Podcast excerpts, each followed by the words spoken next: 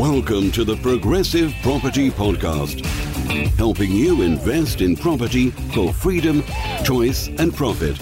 You'll learn new, innovative, and multiple streams of property income, whether you want to start, scale, or systemize, and even if you don't have deposits. I'm always getting loads of comments and loads of questions on our YouTube videos, on my Facebook posts, and what I thought I'd do in this episode is go through some of those and answer as many questions from you, the audience, as I possibly can that we've received over the last few weeks. If you want to have any of your personal questions answered, if you want any support on challenges or questions in your property journey, then the best way to get in touch with me is through the Progressive Property Facebook page, our Progressive Property community on Facebook. You can join that group. There's over 40,000 active property investors in there who can help and support you. Just get join the group, tag me in on a post, and I'll get back to you with the answer or you can follow the Progressive Property YouTube channel and comment under any of the YouTube videos that I put up on there. So, a question from Liz Zaff is Are you taking into consideration all the things you need doing for an EPC rating of C by 2025? So, when you're doing refurbishment projects, are you looking at C rated EPCs? Absolutely. Every single project that we're refurbishing right now, any deal that we purchase, any deal that we're doing a refurb on that we've bought previously, any deal we're controlling via lease options or exchange with delayed completions, we are future proofing it. So if you're going to do work on a property anyway, then do the work to get it up to a C rated EPC now. It will save you money in the long term. Number two, it will make sure that you get the best possible mortgage deals because there is different offers on for energy rated C properties on mortgages. And number three, you'll get a higher rental income from a tenant for a C rated EPC property. So, yes, you should be looking at getting all properties C rated right now. We're working through our entire portfolio. All the new properties, everything we're buying, we're typically buying E, F, and G rated EPCs and improving them to C rated EPC. The added value from the refurbishment, we get our money back on the refinance anyway, but it also future proofs us so we won't be in a um, position in 2025, 6, 7, 8 where, as these new rules start to come into force, where we become a motivated seller. We will be the ones ready to pick up more deals from the motivated sellers who didn't plan ahead. Next question or comment from Saeed Tagavi is This is so true. I was the guy in the room. I am now a partner and making money with Kevin and Brian. So Saeed's talking about the portfolio that we purchased for 1.67 million pounds. And there's a video on YouTube where you can watch that called How I Can Make 12,000 pound a month from this below market value property. So we secured a portfolio of properties and I actually had attempted to buy it through a local estate agent and didn't get the deal. And within two days, of getting rejected on the deal. I was speaking at a progressive property event called the Multiple Streams of Property Income. By the way, if you've not attended a Multiple Streams of Property Income, you should go there. Not just for the knowledge, but also the connections in the room. And one of the reasons I go to Multiple Streams of Property Income is obviously to speak there and to talk to people there, but it's the meeting of people in the room. And back in January 2022, I was standing on stage at a Multiple Streams of Property Income and I met two days after having my portfolio offer rejected, sitting in the room was one of the sellers of the portfolio. It was unbelievable, but the guy's name is Saeed Tagavi. He's commented under my video on, on YouTube confirming what had happened and he's now making money as a JV partner with us. Because I had the deal rejected through the agent, what we did then was actually work with Saeed and my original business partner Brian, who I was planning to do the deal with. So instead of doing a 50 50 with Brian, we've now got a one third share each with Saeed, allowing the property deal to happen. You can find out full detail of that on the YouTube channel. It's called How to Make 12K a Month from This Below Market Value Property. I bought the biggest cinema in the country. So, a comment from SL Endeavors on the cinema project video on YouTube is I saw this and almost went for it. I remember there being some issues with the car park. I'd be very interested to see the outcome of this project. So this is relating to a cinema project that we purchased that we're going to be converting into 21 plus apartments. And the car park is actually as if you look into the detail of the legal pack, the car park we do not own. There's a car park directly next to the building. There's a miners' welfare next to the building that many people believe own the car park because it's pay and display. However, the miners' welfare and the cinema, neither of them own it. Both buildings have got basically use of that car park. It's not owned by anybody. It's not registered at land registry. It is unregistered land. And me, the owner of the cinema now, or any occupiers of the cinema, have got right to use that car park. Now, if somebody missed that in the auction pack, didn't get a legal team to look clearly at the detail, they might have not gone for a project that has phenomenal car parking ability and that's within a two minute walk of the local train station. And this is the key to understanding what you are buying and knowing the outcomes before you actually go into the deal. Next comment is from Jaden Munton, who said, An admirable presenter. I think you mean me, eh, Jaden. Um, you keep calm and collected when confronted with damage to the house, and your humour made this a very enjoyable watch. Um, as an ex estate agent and ecom student, I would love to shadow you for a day or two. This is relating to a video I put on YouTube about my tenants trashing my house again. So we've had a few tenant trashes of properties in the last few months. However, um, when I say a few, we've had three in total. Most of them weren't tenants. Most of them were either tenants or tenant guests. Some were just a little bit of damage, some were more significant damage.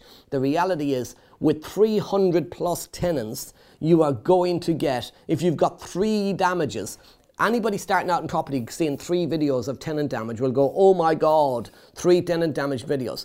It actually means that 297 tenants have not damaged our houses. The, the, it is a very, very small percentage, um, 1% of properties getting damaged.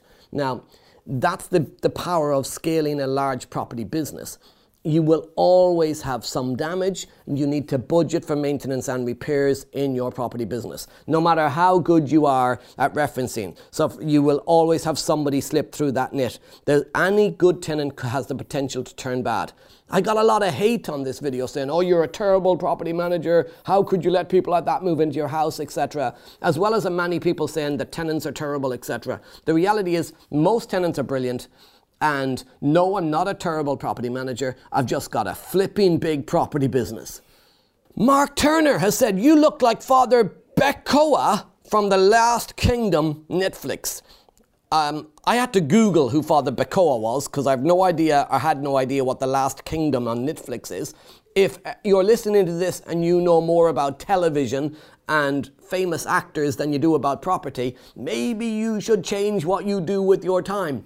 However, I'd just like to say, Mark Turner, thank you for the compliment, and I mean that with all sincerity because I had a look and at the images of Father Beocca and he's significantly older than me, and if I look that handsome when I'm older, I'll be very, very happy. I'll have improved with age, and I've been called a hell of a lot worse, so appreciate the comment.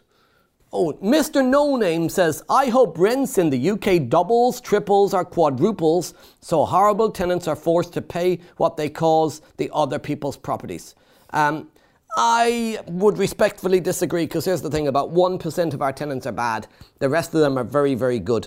I don't want rents to double, triple, or quadruple in the UK because that would impact massively on all of our good tenants. Rents really should be in just affordable and in line with normal rental markets. Now, the government are forcing rents up, not landlords. Here's why. Because with all of the tax changes and all of the um, pressure they're putting on landlords with difficult laws, there's less and less investors doing property. More professionals are doing more deals, and less amateurs are getting started in the business because they get worried by media fear mongering and not actually see the potential in property. However, if landlords were allowed to provide more homes, if there was more incentives to deliver more homes, more properties would mean rents would reduce. The challenge right now is there's, there's not enough property stock. We're not building enough homes, we're not developing enough homes, we're not improving enough homes, which means good quality housing stock is at a shortage, which is forcing rents up. I don't want rents to double, triple, or quadruple.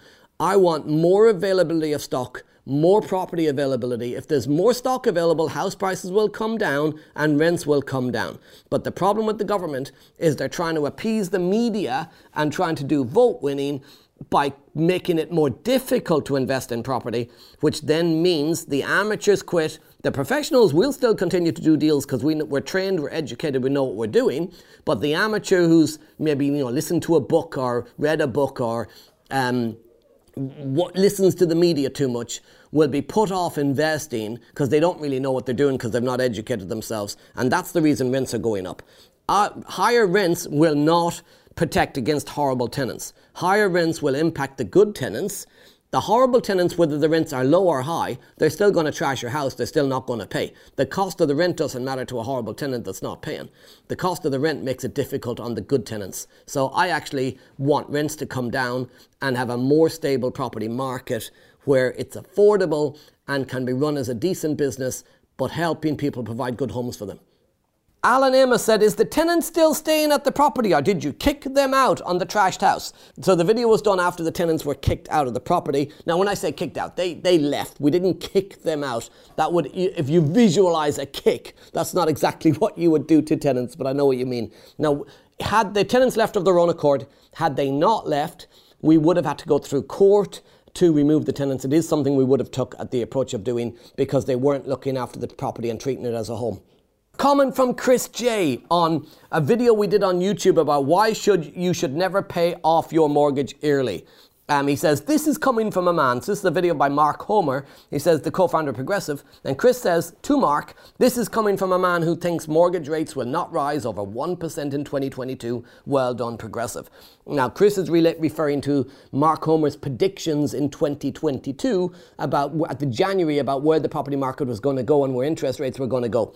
Chris, we do not have a crystal ball. Mark Homer does not have a crystal ball. Mark Homer did not have a hotline to Vladimir Putin to discuss with him what he was planning for 2022 when he mentioned where interest rates would go in 2022. Here is the thing though we need, as professional property investors, to be able to adapt and roll with the punches. If me and you had a conversation, Chris, in January 2022, you or me would not have predicted where interest rates were going to go. We would not have predicted an, a war in Europe. We would not have predicted the energy crisis. Nobody could because nobody knew what was in Putin's mind and what has the impact that would have across the economy. Nobody knew if the, the pandemic was going to, you know, blow up again or not. What would happen with that? So when you make a prediction, the whole point of a prediction is it is a prediction. It is not a guarantee, right? We do not work for the Bank of England. We are not the president of a country or the prime minister of a country. We do not inclu- in, um, have any say in tax changes, tax laws, government. We do not have any say in whether a country invades another country or not. What we can do is give a prediction based on where we are at at that moment in time. By the way, Mark Homer is going to be doing predictions for where he thinks property market's going to go in 2023. That is coming soon, so keep an eye out. Make sure you subscribe to the podcast so you don't miss that episode. Let's see if he's right or wrong he might have been wrong about where interest rates would go, but he has been right about hundreds of other stuff over the last 10 years, which has allowed him to build up a multi, multi, multi million pound portfolio, I think worth in excess of 50 million pounds now. And he's advised me as my mentor on how I've built up a 10 million pound plus portfolio on the back of that by following the successful. Do I expect him to be right every single time? No, but I expect him to be able to advise me when he is wrong or when something is wrong on how to adapt and change to roll with the punches. If you are sitting back expecting to know everything and only take an action after the occurrence of the event, you'll have missed the biggest opportunity to make money. And the title of this video wasn't about where would interest rates go. The title was why you should never pay your mortgage off early. No matter what interest rates are at, the fundamental of should you pay your mortgage off early or not is still the same. You, your residential family home, some people say pay their mortgage off. It depends. But maybe you've got a partner who is very risk averse. I've met people who've said, so long as their partner is happy that their mortgage is paid off, they can play with buy to let investment and other properties all they like, so long as their family home is secured.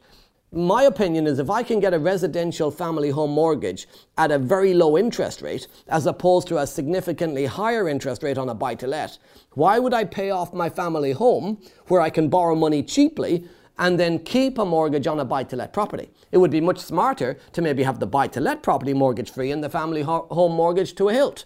The, it's all about the cost of finance. Do you understand borrowing? Do you are you um, leveraged at the right level? It's not about having no debt. It's about m- borrowing money in the cheapest possible way and what you use that money for. So you could pay off your family home mortgage and have no debt on it, or you could borrow money against your family home and invest it into assets that created an income, and that income allowed you to make the payments on your family home. What is your property plan? Another comment on my cinema project from Shezon YouTube saying, such a brave move. Shezon, we'll soon find out if it was a brave move or a stupid move. I'll be doing updates on that project on the Progressive Property YouTube throughout 2023, and I will let you know. I would say it could cause my hair to fall out, but it's already fell out. Chris Turner says, as a developer with an architectural background and experience of old building conversions, I would suggest you seriously look at demolition and rebuild at those figures. Retain the facade if you feel it has any merit, which is questionable in my honest opinion. So, Chris, on the project, the council, it needs planning, but the council sold the building and I've spoke to them before purchasing it is not a listed building, but it is a building of significant interest to the local community. The facade has to be kept anyway. However, the structure of the building, the internals of the building, the layout, the number of exits, etc., I've been through it with my architects and my designers, and it just makes financial sense to keep the building as it is because most of it um, pretty much over one half of the building is already the perfect layout for apartments. It's more of a, a refurb, fitting new kitchens, bathrooms, past plastering, repainting, than actually a full conversion. So knocking it to the ground, the cost of the demolition, the rebuild costs would be significantly more than retaining the current building and just refurbishing it based on the numbers we have done. We shall find out though in the coming months if I am right or you are right, Chris. Fabian Diaz says, You are a superb guy. I want to be like you. Fabian, try telling that to my wife. My wife will verify that you probably do not want to be like me. Lucas Disparrow has commented saying £550 for a two bed house. WTF? Few question marks.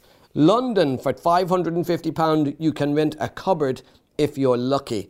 True, Lucas, but you will pay more for rent in London but it's all relative. You'll pay more for rent, but you'll also pay more on the purchase price. So you, the person who's buying the property has to pay more money to buy the property, so rents are higher. In the north of England, it's cheaper to buy the property, but rents are cheaper. It's all very, very relative. The other thing is wages are higher in London, wages are lower in the north. Now, yes, you could look at yield and say yields will work better in the north than in the south. However, you could do a refurb in the north of England where you add kitchens, bathrooms, paint, decorating, and it might add 10 to 15 to 20, 25 grand to the value of the house. You do the same like for like refurb on a property in London, and you'll add 50, 60, 70, 80 grand to the value of the house. So it is all swings and roundabouts. It is not about is one area better than another area. Everybody should be investing in their local area because that's the area they know best and then using the techniques and strategies that work best in their local area.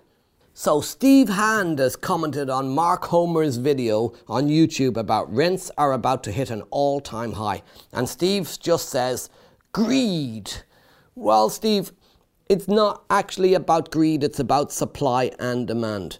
The government, the media, are the reason that rents are going up, not landlords.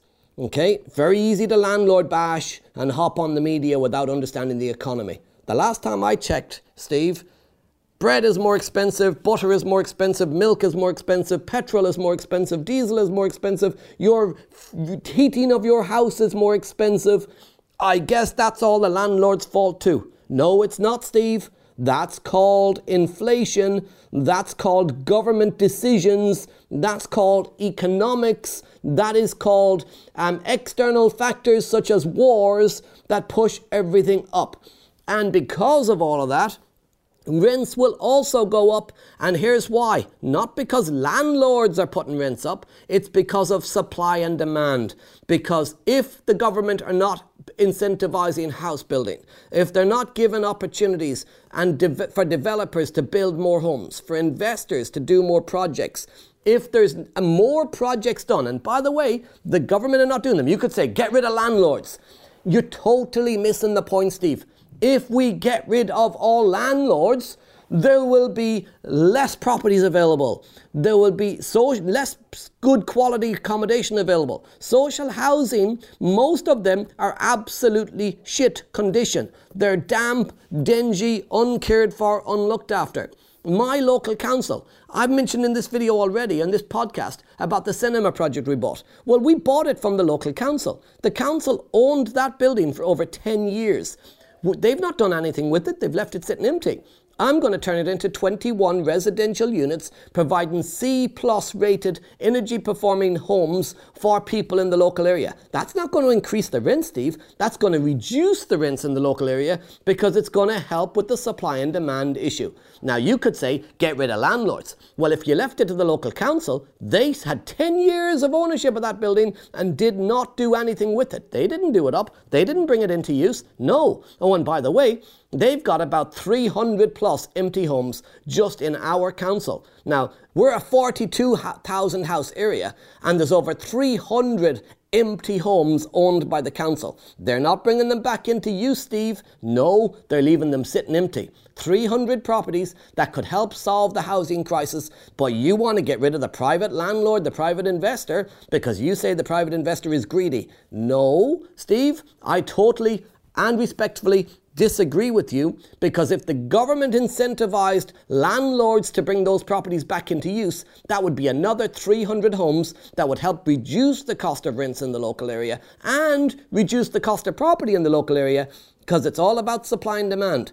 You're hoping and wishing that the government solve the problem. They are sitting on the answer, Steve. They're not refurbishing their own houses. There is hundreds and hundreds and hundreds of thousands of properties sitting empty across the UK. I mean, hundreds of thousands of them, Steve, sitting empty across the UK that the government have control of, the local councils have control of, and they are not bringing them back into use. They don't have the money to, they don't have the funding to, and it is not going to happen, Steve. The only people that will are landlords. It is not greed, it is solving the housing crisis. We can agree or disagree. Harper07 Harper says the tenant buyer scenario, if they have 6k deposit for a 200k house, for example, how much money do they pay monthly? So, They'll pay the normal market rent or an agreed market rent, plus they'll pay an extra bit of money every month to help them save up their deposit to buy the house. If it's a 200 grand house, they need a 10% deposit, which is 20 grand. If they pay 6k up front, then they need to pay an additional 14k um, as extra money up front. If they can afford £100 a month, then it'd be £100 a month until they save up 14k. It depends on how much they can afford to pay monthly, how long that contract would be. Um, nightmare tenants from hell. So JD says, would the former tenant be responsible for the 25k refurbishment cost? No, they wouldn't. The former tenant would have put a deposit down on the property and they would lose their deposit as part of the refurbishment. You can't really do a huge amount else with the tenant. You could try and take them to court, put a money claim in, etc. But the reality is their damage was not the 25k. Their damage was probably a few thousand, but I'm using the opportunity while the house needs do refurbishment anyway to do a full refurb, which will cost about 25k. That means replastering it, repainting it, new carpets, etc. Some of that is tenant damage, but a lot of it is just improving the property. I'm also bringing it up to a C-rated energy performance certificate, which is future-proofing it for the future. So no, the tenant wouldn't be responsible, but they are responsible for some. Carl says, Love the videos from a starter who knows nothing yet. Carl, good stuff. Glad you're enjoying it and hopefully see you at one of our events in the near future. Music Lover says, on my video about tenants from hell, you are a landlord. You just hand over the responsibility to someone else to take care of your property and collect your rent and their fee. Well, no, that's an investor music lover. A landlord is somebody who manages their own properties. I'm not a landlord, by the way. I'm an investor. I hand over the properties to a letting agency to manage my portfolio. It just happens that I'm not also just an investor, I'm a business owner. So I own a number of different businesses. One of them happens to be an in house letting agency. That lettings business manages the property and they t- collect the rent, they take their fee. Who happens to be the, me getting my own fee from myself because I've got multiple businesses under the same model. However, you could say, well, the letting agency is pretty shit then if they allowed the property to get trashed. No, because we have over 300 tenancies just in my personal properties, and we've got other tenancies that we manage for other landlords. And the amount of properties that got damaged in 2022 was three. It's a tiny, tiny percentage of the entire overall portfolio. It's a cost of business. Jordan says, I understand that when you have a buy to let house, you only have an interest only mortgage, which would bring in a good monthly income. But doing that, you would never pay off the house. Therefore, it's never yours, surely. Jordan, when you buy a property, even as a family home and you've got a mortgage, the bank are the true owner. A mortgage, by the way, is a French word. It stands for till death. Most people that buy a residential family home, they pay that mortgage out of earned income from a job.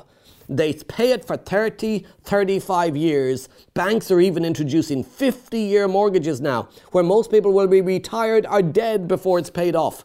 The reality, Jordan, is, is with a buy to let property, you put it on an interest only mortgage, you actually want there to be debt when you die. Because the buy to let mortgage, interest only, is been paid for by tenants not by your earned income in a job.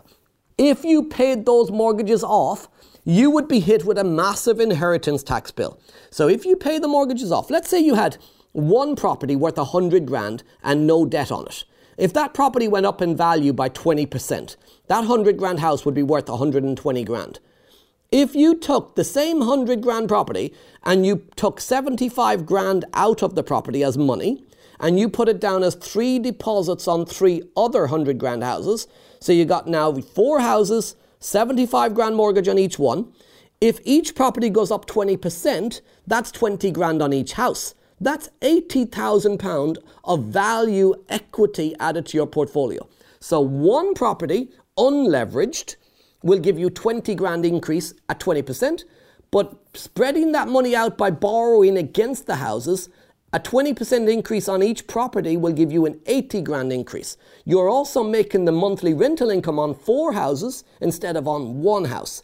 Plus, if you had one property and you retire mortgage free on that property, and then you pass away and leave this planet, which by the way, that's going to happen for every one of us, then you leave your family with a massive inheritance tax bill. But if you have got debt on the properties, then that reduces the inheritance tax. You can enjoy the money while you're alive. There's so many advantages to having debt against properties. The richest people on this planet are those with the most debt. Poor people spend their time trying to save money and reduce debt. Wealthy people understand the value of debt. So Amy P has said, do you use repayment mortgages instead of interest only mortgages? If you do, is that due to the size of your portfolio? I always use interest only mortgages. The reason we use interest only mortgages is exactly re- re- because of the question that Jordan asked a moment ago. So Amy's interest only mortgages due to the fact that we know that over time those mortgages are going to be paid down by inflation the value of that debt in the next 20, 30 years is going to be significantly less because inflation is burning it and we get to benefit from the cash flow today and it massively reduces our inheritance tax bill. Making an infinite return from this below market value property. So Edward says, um, what if you can't get the stench out though? You'll have to tear the whole thing down. So this is the regards a property that will absolutely stank. So Edward, with any property when you do a refurbishment, if you go back to brick, you replaster it, you repaint it, you put new carpets in, you'll always get the stench out. Um, so you'd never have to tear the whole property down. You will get the stench out and get some big money made. So Guyana Gold has said on renovating an abandoned house to make a massive profit, these figures seem a little on the lean side. In the current market, it's hard to see how you can refurbish this big can cost 30k. You can, can't even get tradesmen for under 200 pound per day. I'd say minimum 50k for that. So Guyana, thank you for the feedback, but it didn't cost us 50k. I'm the one that spent the money, so I know I know what I spent. Um, I don't know what part of the country you live in. If you live in the south of England, then the refurb cost is going to be more. But on the upside, the end value is going to be more. This property is in the north, um, um, North Midlands, so not northeast, but the Midlands, but the north of the Midlands and the refurb cost, the labour costs are less than £200 a day. The cost of materials, we get discounts on because we're part of the LNPG, the Landlords National Property Group, so it's a discount club for landlords where we can control our refurb costs. We also grab bargains. We're always looking in shops for bargains, for materials, and we keep our costs down. Now, 30k for a refurb if you're doing a completely complete refurb from top to bottom, it's actually more beneficial because you're future proofing that property than if you're doing a partial refurb. Sometimes when you paint and decorate, you're painting over problems. But if you go back to brick, you can see all of the problems and you can do a better refurb. And because the builders have just got a blank canvas to work with, they can do things quicker and not having to use as much material. Quite often, the labour cost comes from patchwork, where they're working around things and it takes more time than if they're actually just re-plasterboarding an entire house and plasterboarding the entire thing. They can move quicker, they're not trying to patch stuff in, and you save a lot of time on labour. So Borklow has commented on my video about his no money down possible. He said, I met this guy in Peterborough, he means me, on the 19th of August to the 21st of August, and I learned something valuable. I learned that it's possible, and even if I make proper money out of this, I can live comfortably in the end. And my message to Kevin is if I make a profit from my strategy, can I join you in your Porsche Taycan whilst getting an Americano? Uh, well, Borklow, here's what I'll do for you.